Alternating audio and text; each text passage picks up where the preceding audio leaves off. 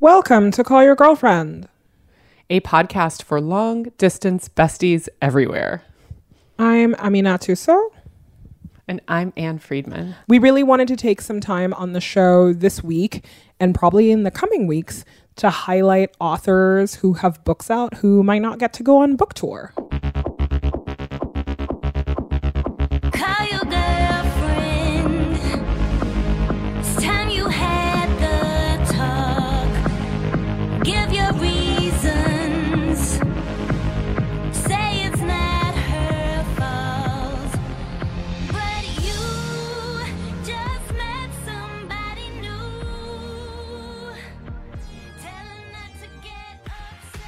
What a perfect moment for books. Truly a time, not that everybody has more time in this moment, but certainly in moments of feeling more isolated than normal. I am always grateful to have a book at hand. And so there is there is sort of a dual benefit of like yes, being able to highlight great work by great authors who are maybe not getting all the opportunities they otherwise would in this moment and also talking about some things that we are reading as we um, hole up in our homes. Right. And I think also just thinking about the, you know, the win win of this moment is that we get to read books by authors that we love. We want to highlight them so that their books get bought. But also, we want to highlight our um, indie bookstores that need our help right now. And so I think that there is truly a win win win all around here um, if everyone plays their part. And I have been really, really, really, really lucky that my local bookstore is still shipping books. And so it's nice, you know? So I would encourage everyone to really look at the indie near them or choose an indie in the country that you want to support. And that's where you should be buying your books from right now. Yeah, one thing that I have been doing is sending a couple extra books to my friends with kids from an indie bookstore that is close to them to spread it around a little because I'm like, who needs who needs more entertainment options right now? The answer is children and people taking care of them. So that's one thing that I have been doing. I have also been really, uh, I mean, I'm always a fan of the Libby app, which is the public library sort of digital access point. But um, I also just want to shout out to that because if you do not have the means to be buying a bunch of new books in this moment, it is also a good time to request things digitally, to get yourself in the queue for things you want to read, and to really take advantage of like how great libraries really are at offering audiobooks and digital books. Ah, I love it. I really hate this moment, but I really, um, I am really deeply appreciative of the reading community. Absolutely. Speaking of which, who did you talk to this week? Uh, and I talked to Bess Kalb, who is truly, truly, truly by far one of my favorite human beings on Twitter. All of her jokes are LOL, funny. She is really smart and someone who always brings me a lot of joy. So when her book landed on um, on my bedside table, I was very excited to read it. It's called Nobody Will Tell You This But Me. Bess is an Emmy nominated writer for Jimmy Kimmel Live. She, you know, like is if you read her tweets, like you can already tell she's a very good writer. She's really funny. But this book, it is like truly and one of the best things I've read in the past, I would say year. Bess writes about basically writes about her relationship with her grandmother. I don't read a lot about, you know, like grandmother, granddaughter narratives, so I appreciated that. And also, you will love this because we um, write a book that try to tackle this. So the book is um, written in the voice of her grandmother speaking to her. And so it's a true as told to Bess story. And the mechanics of it all are so fascinating to me. I think it's really well done. The story itself is both like laugh out loud funny in moments and so so so so so deeply sweet and tender in others. It'll really make you want to call your grandma. My name is Bess Kalb, and my book is Nobody Will Tell You This But Me. Hi, Pascal. Hello. How are you doing over there? I am thriving in um, end times. I guess. I laugh, but we sh- we have to laugh so we don't cry. I know, totally. That's all. That's that's honestly, it's my it's my motto. It's my profession, and it's now my um, survival uh, skill. um, but yeah, it's it's so hard to get over the default. Like, I'm good. How are you? Um, and uh, it, took this to break that in Americans. This being coronavirus. yeah, it took, it took a global pandemic. In case you live on another planet and you're listening to this show, um, that's what we're dealing with on this planet. Yeah. And do you have room or a way to get there? Would you go somewhere else if they when they start doing like space tourism? I personally will not go. I'm like I am happy to stay here. I'm happy for someone else to do the exploring. I have no desire to go to space. I would be happy to live in the sort of like WALL-E trash planet. Um, That's me. I'm like I know it here. I know it here. so I'm Right, fine right. here. I'd find my little green shrub and I- I'd like I'd hang out and watch Hello Dolly. It would be fine. Well, listen, I was super excited to talk to you because your book is very good, Bess. oh man, I mean, thank you for saying that. You know, so much of it is about your relationship with your grandmother, who was like an iconic human being. I think that is really that is really understating it. You know, I think the reason that it struck me so much is that I think that in my own experience of reading about a lot of kinds uh, about a lot of different kinds of love stories and different ways that women can relate to each other, I don't remember the last time that I had read anything that was about someone talking about their relationship with their grandmother. Yeah, I I- found I didn't realize that there would be something radical about just talking about a regular woman and um, and the way that she helped raise women. It feels like the literature, uh, especially of like this kind of like Jewish milieus, like Philip Roth, Saul Bellow, these men who made their mundane realities literature, but w- Jewish women kind of aren't allowed in that canon, and it's not like worthy of the same kind of like paper and space. So I felt like this is just my life. This is the woman who helped raise me, and I wanted to like commit her to the page as if she mattered. And it's really nice to hear that she mattered to you. You make like a really interesting choice, like writing in the voice of your grandmother. And so I'm just like curious if you could talk more about um, deciding to do that. Also, just the how does that feel to write in the voice of someone that you know so much?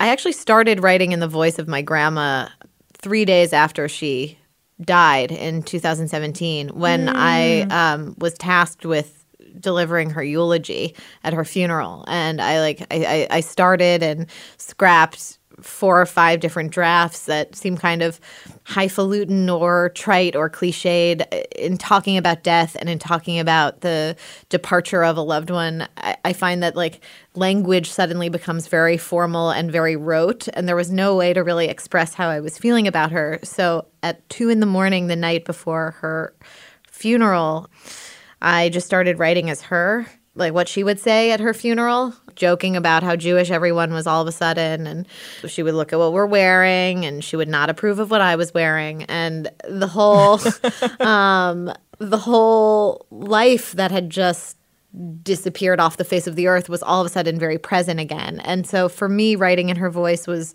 both a way to communicate her story accurately and also an exercise in reconnection with someone who I had lost. So it was this therapeutic experience to write. And I'm so glad that it's becoming a therapeutic experience for people to read. It's now just sort of literary group therapy. And it's it's cheaper than real therapy. We don't have very good conversations about grief in general. You know, it's uh, when someone dies, you're supposed to like go hide away, and then when society is ready for you, like everyone will pretend that nothing happened Yeah. that you're not in pain. Yeah. And I think that you know the fact that you write in just this like really clear-eyed voice and you know it's funny and it's sad and as much as you are really shining a light on the kinds of relationships that women have with each other there is also something about the fact that um, young people are not good about talking about their grief and this is a really good entry point into that conversation Well, thank you. And also, I didn't have the tools to express how I was feeling at the time. In fact, like the moment that I find out that I lost um, one of the loves of my life, my grandma, um, is is in the book. Um, it came after I was um, paddleboarding um, uh, outside of an Airbnb, and um, and I I have Am- amazing sentence. which is like which is just the most dipshit millennial activity to do. And i'm also not like an athlete. I, I was not paddleboarding well. It wasn't like i was i was sort of like hawaiian surfer. I'm just like an ungainly jew wearing a spf 50 turtleneck in the sun. And it was just this sort of like indignity of a of a situation. And uh, and then hearing that my grandmother had died hours before I was doing that, and then picturing myself doing that while my grandmother was dead, not knowing, it just made me feel it, as idiotic as as I looked. I remember one of my first reactions was to text one of my best friends and uh, my former writing buddy at at Kimmel. Um, I, I texted my friend Jeff Loveness, "My grandma died." Uh, and he knew how close we were. He's ac- he had actually been on speakerphone when she would call, and I was at work, and I would start laughing, and then he would he would make a motion. I would put her on speakerphone because nobody would believe what she would say until they actually heard her. And I just saw his like three dots appear and disappear a few times, uh, like in the phone, and I remember thinking, "Oh God, I feel so bad for him because I just put this." On him and there's no way to like whatever he's going to say I already forgive. And of course, he's an amazing human, so he actually had this like beautiful, empathetic and I remember feeling bad for him knowing how difficult it would be because I just put death on the table and it's sort of the silencer. And in writing the book, it took me like 200 something pages to say how it feels to lose someone because I think like it doesn't have a, a script and it doesn't have a the, there's no rubric for like dealing with the bereaved. I think in taking you along the story of my life with my grandma, as a reader, you will understand how it feels for me to have lost her. It's like in order to really understand loss, you have to understand exactly what somebody meant to the person who lost. And so that's what this book does. What were the easiest parts to write and what were the hardest parts to write? Um, well, I'm a comedy writer by trade, and um, and I write jokes every day. So writing the like funny parts, writing the the dialogue was definitely the easiest part for me because it's at this point it's second nature and it's like my my well sharpened tool. And it's also very easy to write for a character that that you know really well that I can almost plug and play my grandma into any situation and I could know how she would react. There's it's like a, I feel sometimes like an AI bot, like I have the full algorithm of my grandma in my head. Like an, I've like listened to enough of her that I could like churn out her reaction to something that she never experienced. And so that ended up being I wouldn't say easy, but definitely like the second nature part. Um, and then the part that I resisted and even like told my editor at the beginning, I was like, maybe this could just be a funny book of like lots of dialogue and voicemails, uh, right? And she was like, no, you have to dig deeper. And I think the hardest part for me was writing the last section of the book um, after me because it imagined my grandma's voice knowing she was dead. And so it's it was her grappling with her own loss while talking to me about it, while joking throughout. And so it was like a, it took a lot of dissociation and like projecting in a way that would leave me feeling kind of rattled at the end of a writing day. But even though it was hard emotional work, I think I'm glad I did it because it made for a better book and it also made me cope better with my own grief. I don't know. I'm just getting really emotional oh. because I think you wrote a really lovely love story. Oh. Before we go, what else are you reading right now? Oh man, I had to really change my uh, my tune with with books uh, about four days ago when uh, um, the world ended. Um, right? So you are not reading Severance, yeah, I'm not. Um, an amazing book, but very apocalyptic right yeah, I am working my way through topics of conversation, which I love. I think that's a really ingenious narrative tool to use to write. I read three books at once depending on what I'm feeling. There's usually like a nonfiction in rotation, a, a novel, and a pilot light slow burn of Elena Ferrante. There's always like a My Brilliant Friend for when I need to fall asleep. That's my melatonin and Xanax now that I'm breastfeeding and can't really take either of those. And I just got Gary Janetti's book, which I, I love. I think he's very funny. The book, Do You Mind If I Cancel? I have that on a reading pile somewhere, but I um on your recommendation, I will move it to the top of the pile. Yeah, it's pretty funny. He's definitely as funny as he is on Instagram as a as a writer. Funny writing is really hard. Yeah. You can always tell if the person is trying too hard. Yes. Which is always my fear with people who say that they're comedians. I'm always like, oh no, oh no, what is this going to do? And um, and then some people like you just do it. And so I was like, maybe one day you can teach that secret sauce. I don't know. Like, I'm the secret? I'm a fraud. I'm writing in the voice of a character. So it's like I think it's much harder for someone like the greats like David Sedaris to just be funny as himself and in his own voice. Like I hide behind a man character, Jimmy Kimmel, when I'm writing jokes for TV, and I hide behind my grandma when I'm writing jokes for books. So I, don't- I don't know. I don't know if I can actually be a funny writer if they're just like, "Your Bess Kalb, here's a microphone, go." I have full confidence in you, but now I'm like convinced that maybe David Sedaris is just writing a character that's David Sedaris. I hope so. It'll make me feel a lot better. Well, David Sedaris is a lovely human. You are a lovely human. Thank you for writing a great book. And, you know, I know that it feels like the apocalypse right now, but I think that your book is actually very of right now because I'm trying to focus on people instead of hmm. focusing on issues. Hmm. And so I think that for that alone, something that really just helps you to like mine your feelings about relationships in your life is uh we probably need that during uh coronavirus time. So thanks. Yeah, if and nothing else, I hope this encourages people to call their grandma. Well, my good grandma is dead and my bad grandma is still alive. Oof. And when I finished reading your book, I was like, should I call the bad grandma? and then she did and then she did a bad thing and I was like, no, No. I feel very affirmed in not calling Yeah, the bad yeah. grandma. It doesn't have to be as literal as that. Just like examine the connections between Yeah. the people you love. Totally. Bess, thank you so much. I hope you have a great rest of the week. And uh, where can we find your work? Oh, you can find my book wherever books were sold. On IndieBound is where I suggest you buy it. Support local bookstores. Keep their lights on. This is a really tough time for them. On my website, besskalb.com, you can see everywhere to buy the book as well as various online presences that I have. And I just have to give a plug to your Twitter account um, at Best Bell because it keeps me sane every day. So thanks for your tweets. And it makes me insane to do. So there you go. Oh, Aminatou, Bess, grandmothers everywhere. yes. I know. Shout out to my good grandma, not a shout out to my bad grandma. Wow. I I am going to go call Grandma Jules immediately. Thank you for this reminder and prompt. And yeah, I cannot wait to read this book. Love an ambitious narrative voice. Let's take a break, Ann.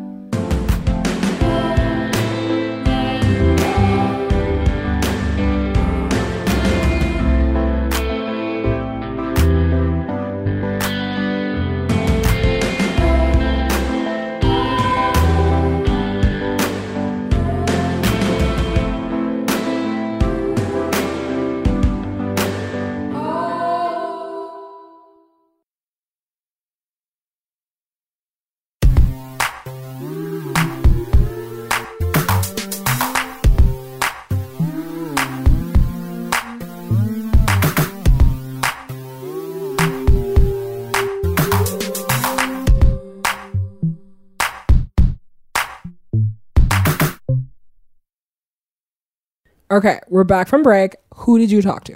I had a lovely conversation with the journalist, essayist, writer Jordan Kisner, who has an essay collection out now called Thin Places Essays from In Between. And I had read some of her work in various magazines before picking up this book, but there are a lot of themes uniting the essays in this book. Many of them are about religion and spirituality. They are about being in a collective society and what that means. And a lot of them are about like how we search for and make meaning with other humans. And maybe this is sort of my more analytical brain. I really like the idea of a big abstract concept that is then boiled down into these really specific stories. So these essays are about like raves for Jesus, but also about like a naturally occurring forest phenomenon in Utah and being able to unite really distinct subjects with this kind of like underlying perspective about what it all means is I think one of one of the hallmarks of a great essay. And so I really enjoyed this collection. It was also great um, for me in this moment because it was something I could kind of pick up and put down. And I like having something in my reading rotation. I don't know if you're like this, where like it's either short stories or things that feel like it's not one unbroken narrative, right? Like I can kind of dip in and dip out. Oh, I need that at all times. At all times. Yeah, so here's Jordan talking about her essay collection. My name is Jordan Kisner, and I'm a writer of essays and magazine features, and most recently, uh, a book, a collection of essays called Thin Places. And my pronouns are she, her. Jordan, thank you so much for being on the podcast. Thank you. I'm so excited to talk to you. So, maybe an obvious number one question, but um, what is a thin place? And why is this the idea that you chose to unite all the essays in this collection? A thin place is borrowed from a piece of Celtic mythology. I heard about it in an interview on a different podcast, the On Being podcast with Krista Tippett. There is an aphorism in Celtic mythology that says that the division between this world and the next world is never more than three feet, but that in the thin places, it's even closer than that. And the veil can, can sort of drop between what we feel to be the world we know and the next world or the imagined world or the holy world, depending on what kind of descriptors or adjectives you want to use for it. And I was very taken with this metaphor at the time. It's full of wonder and awe, maybe. There's an experience of wonder and awe, but also it can be very frightening. You know, when people write in old stories about encounters with angels, they're terrifying, right? Like often when the next the next world or something we two worlds that we think of as very separate merge, it can be amazing, but it can be very frightening. And I think that in the time that I was starting to work on this book, I was having this experience of feeling like there were a lot of things about myself and my life that I had thought were true that were no longer true, or things that I felt like I had been able to place total faith in that had then come apart. And so I felt unmoored and a little terrified and a little awed by how quickly all that seemed to be happening. I w- started looking around for other people who seemed to have experienced also the disruption of an intrusion of a kind of loss of faith or a new world that was being visited upon them. You had said that, like, when you learned this term, it sort of connected a couple of different things that you were already working on or had already written. And I'm wondering about how you then move forward to find other things that evoked this feeling in you or that fit the theme. I was looking around and seeing that all over this country there are models of people who are coping with the intrusion of some new reality onto a framework that they had thought was absolute. So, for example, I heard about these Mormon women in Utah who were so upset by the Trump election that it led them to completely reassess their own relationship to what they thought their faith and their church was asking them to do politically. And they decided to sort of form this group that was going to very politely overthrow the Utah state government.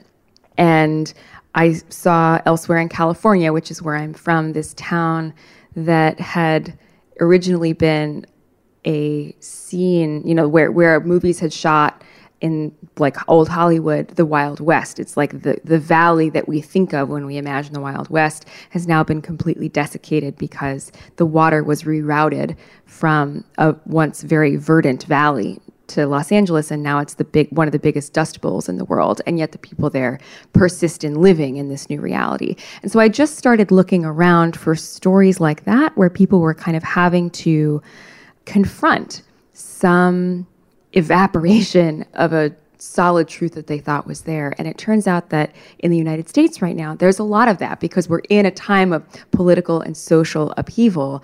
And so there are a lot of people who are having to really re examine their what you might call secular faith systems, the things they really, really believed were true.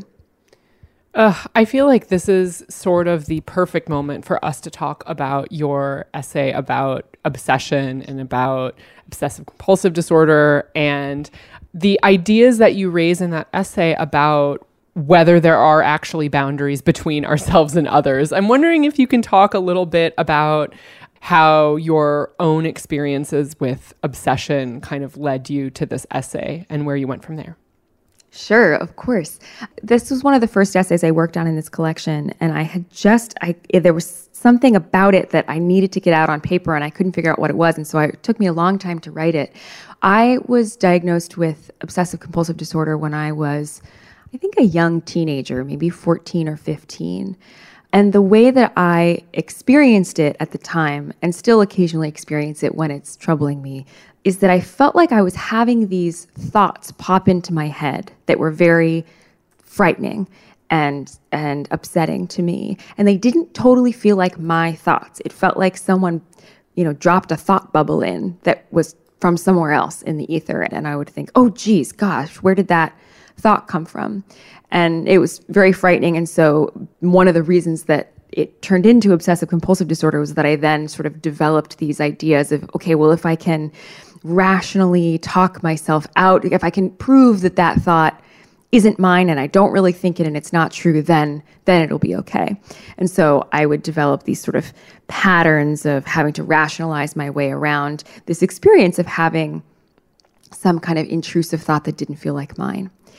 And so in this essay, I researched the history of obsession and obsessive compulsive disorder, and then more precisely try to examine what we talk about when we talk about like our mind or our thoughts. What does it mean when there's a when there's a, a disorder or a disease that can make you feel like there are thoughts in your head that aren't yours?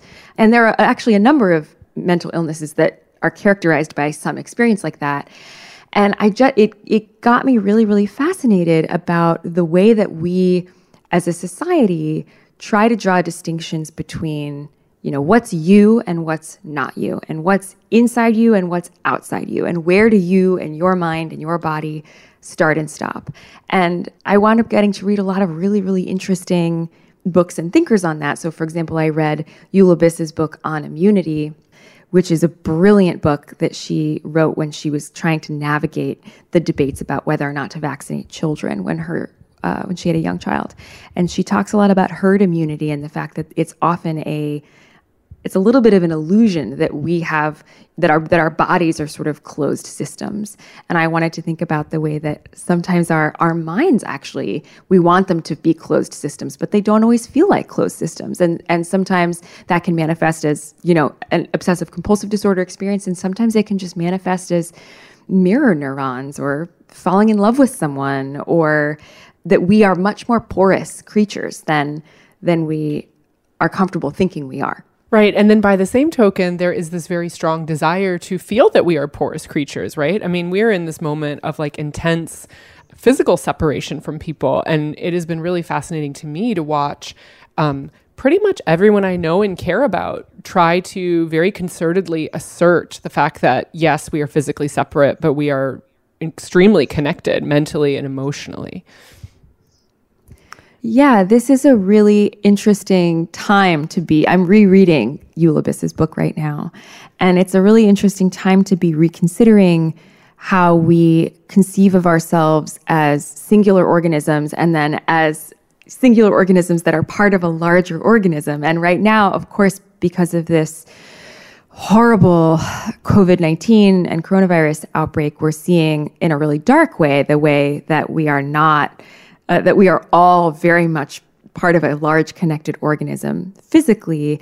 And like you're saying i too like i'm getting i'm more i'm having more phone calls with people i love and facetiming more with people i love than i ever do on a normal week. And so it's interesting to see the way that humanity tries to kind of comp- compensate by upregulating the good and nourishing spiritual emotional ways in which we're all connected uh, while we're also trying to combat and mitigate the sometimes damaging ways that we're all interconnected in these sort of physical, immune related ways. Right. And in fact, you know, you have an essay later in the book about um, one of the ways this, there's sort of a, I don't, I, I hesitate to call the natural world a metaphor for this, but the way this plays out in sort of the biological natural world as well in this um, forest in, is it Utah? Is that right? Mm-hmm. yeah. So maybe you could talk a bit about that. Yeah, I, this was another example of kind of looking around in the world and and seeing a pattern, seeing like a concept that I had been mulling on, and finding it manifested in some really physical way. So there is this tree. the The largest living organism is a is a tree that is it's it's a stand of aspens. So it's one tree, but also thousands and thousands of trees, which is A kind stand of meaning nice- like a grove. Sorry. like, Yes. So a stand of aspens means that they are all a single organism, but it looks like a forest. So aspens are are this particular kind of aspen, a quaking aspen. Um, they're all over North America and all over the world. And one thing that's fascinating about them is that they share their roots. They have one connected root system that then manifests as hu- you know thousands and thousands of trees so you look it looks and feels like you're walking through a forest of many many different trees but in fact it's all one living thing and what is useful about that to the organism is that one corner of the forest can burn down and the the, the resources uh, of the tree will then be sent to making a whole bunch of new outcroppings, new outgrowths elsewhere on the other side that's not damaged. Um, and it's just an example of the way that this tension between the singular and the whole, between the individual and the whole, is n- not just a human thing. It's something we see mirrored in nature um, all over the place. And I just, I just kind of fell in love with this tree. Its name is Pando. It's called Pando, and it's um, incredibly old. It's like the very, it's, it's theoretically immortal. That's one of the other things I thought was really cool. Is that because of the way that it functions, because it is this gigantic collection of individual of individuals forming one large individual, it can in theory live forever because it can just keep sending up new trees and new trees and new trees um, as as others die off. It's interesting that that seems not dissimilar from some of the language used by this kind of like new wave of like hip evangelical Christians that you also write about. It feels very evocative for me, even of my pretty traditionalist Catholic upbringing of like, we're all one body or like we're all connected through God. Oh, yeah, definitely. I mean, I think that the thing you might be referencing is that one of these churches I write about is an evangelical church that was founded in New York, and they were, as is often the model, uh, starting what they call planting. Actually, they use you know tree and agriculture metaphors. They were planting other churches, which is to say, opening other you know smaller outposts of the same church all over the city and all over the world. And the idea was that every one of them would have the same quote DNA, but kind of manifest in some new local context appropriate to its environment.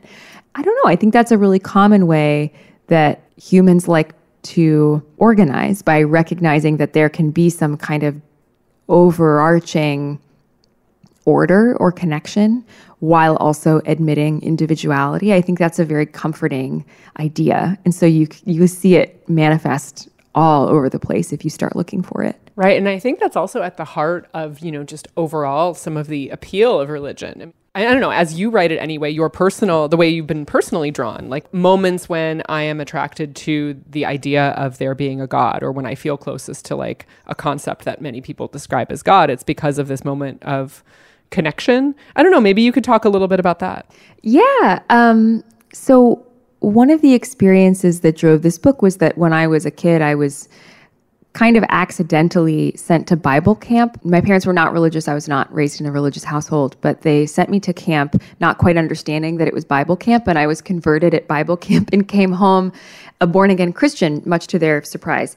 And um, it just made so much sense to me at the time as a vocab, you know, the, the, the vocabulary that Christianity as it was articulated to me then, offered just made so much sense as a way of organizing and understanding what to me seemed like the obvious luminosity of the world. I think I write in the book, I just was naturally reverent. And so I was very ready to be handed a, a set of ideas and words and language to frame that.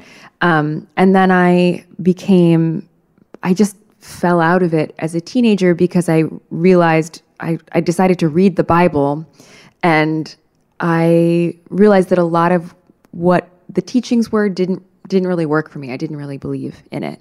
And the kind of coming into faith and then coming back out of faith was frightening and upsetting at the time. I didn't like having having the experience of losing a way of understanding the world. It was the first big time that that happened to me at like maybe 14.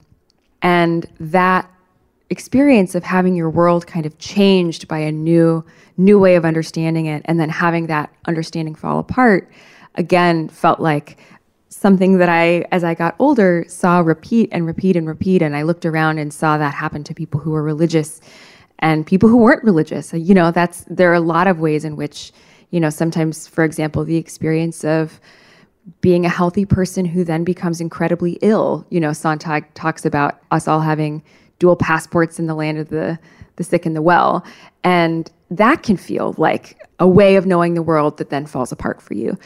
Something that I am interested in and noticed while I was writing this book is that people become very drawn in religion or in, in other ways, in other avenues, to organizing principles, and particularly organizing principles that, as you're saying, help you understand where you fit in relation to other people in humanity and some kind of sense of greater whole. And sometimes that's CrossFit, and sometimes that's cleanses and goop, and sometimes that's church, and and sometimes that's politics. And I think that's really fertile ground for for writers and artists to look at where people are investing that that need and energy in finding community and and figuring out where they belong. Jordan, thank you so much for being on the podcast. Thank you so much for having me. So so good to talk to you. Ah, Jordan Kisner. That was amazing. I am really excited Yeah. to read this book. One last plug for your local indie or library because you know, I want them to have these books and I want us all to have these resources far into the future. Well, here is what I picked up from um, the bookstore recently, or got delivered Ooh, from tell the me. bookstore recently. I reread Wow, No Thank You, Sam Irby's book of essays. I have to say, it really has made the pandemic go by faster. So I cannot recommend it enough. And Sam will be on CYG very soon. And I also finished reading, but then went to listen to, and I'm really like annoyed at myself that I didn't think about just listening to it first, but the read was also incredible. Cameron Esposito's memoir, Save Yourself, which is truly, truly lovely. You know, Cameron just has a knack for a lot of really powerful self-reflection and thinking about all of the systems that you live within and and really analyzing your place in the world. And so I just really appreciated that. I'm reading two things uh, one work of nonfiction, one work of fiction.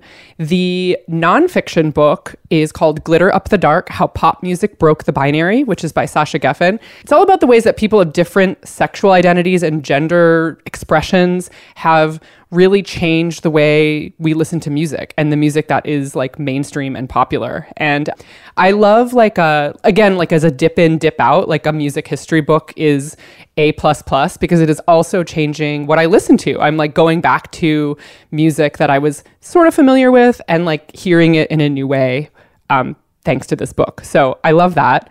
And the fiction I'm reading is a YA novel called Look by pal of the podcast, Zan Romanoff. And I have to say, it is sort of in the style of Mary H.K. Choi's Emergency Contact. It's centered on digital communication or like the experience of how do you portray yourself and see others on the internet through this like really very sweet and relatable story. And I am just like, there is something so comforting to me about reading YA or like reading a really immersive YA novel in this moment as well. I'm just like, I'm really at the end of my workday, just relaxing into a couple chapters of it feels incredible. So, two strong recs for you. That are like out right now, authors that could definitely use your support. I love that. And I love that you're a reader, Ann. I will see. Oh my gosh, I love you're a reader. Sorry. Just like stop. I love that I'm like taking this like the biggest compliment ever. Like I oh We- thank you for calling me a reader. We are nerds. Um, I'll see you on the internet, boo boo. See you on the internet. You can find us many places on the internet, callyourgirlfriend.com, Apple Podcast, Spotify, Stitcher. We're on all your favorite platforms. Subscribe, rate, review, you know the drill. You can call us back. You can leave a voicemail at 714-681-2943. That's 714-681-CYGF. You can email us, call YRGF at gmail.com. Our theme song is by Robyn. Original music composed by Carolyn Penny Pennypacker Riggs. We're on Instagram and Twitter at callyrgf. Our associate producer is Jordan Bailey, and this podcast is produced by Gina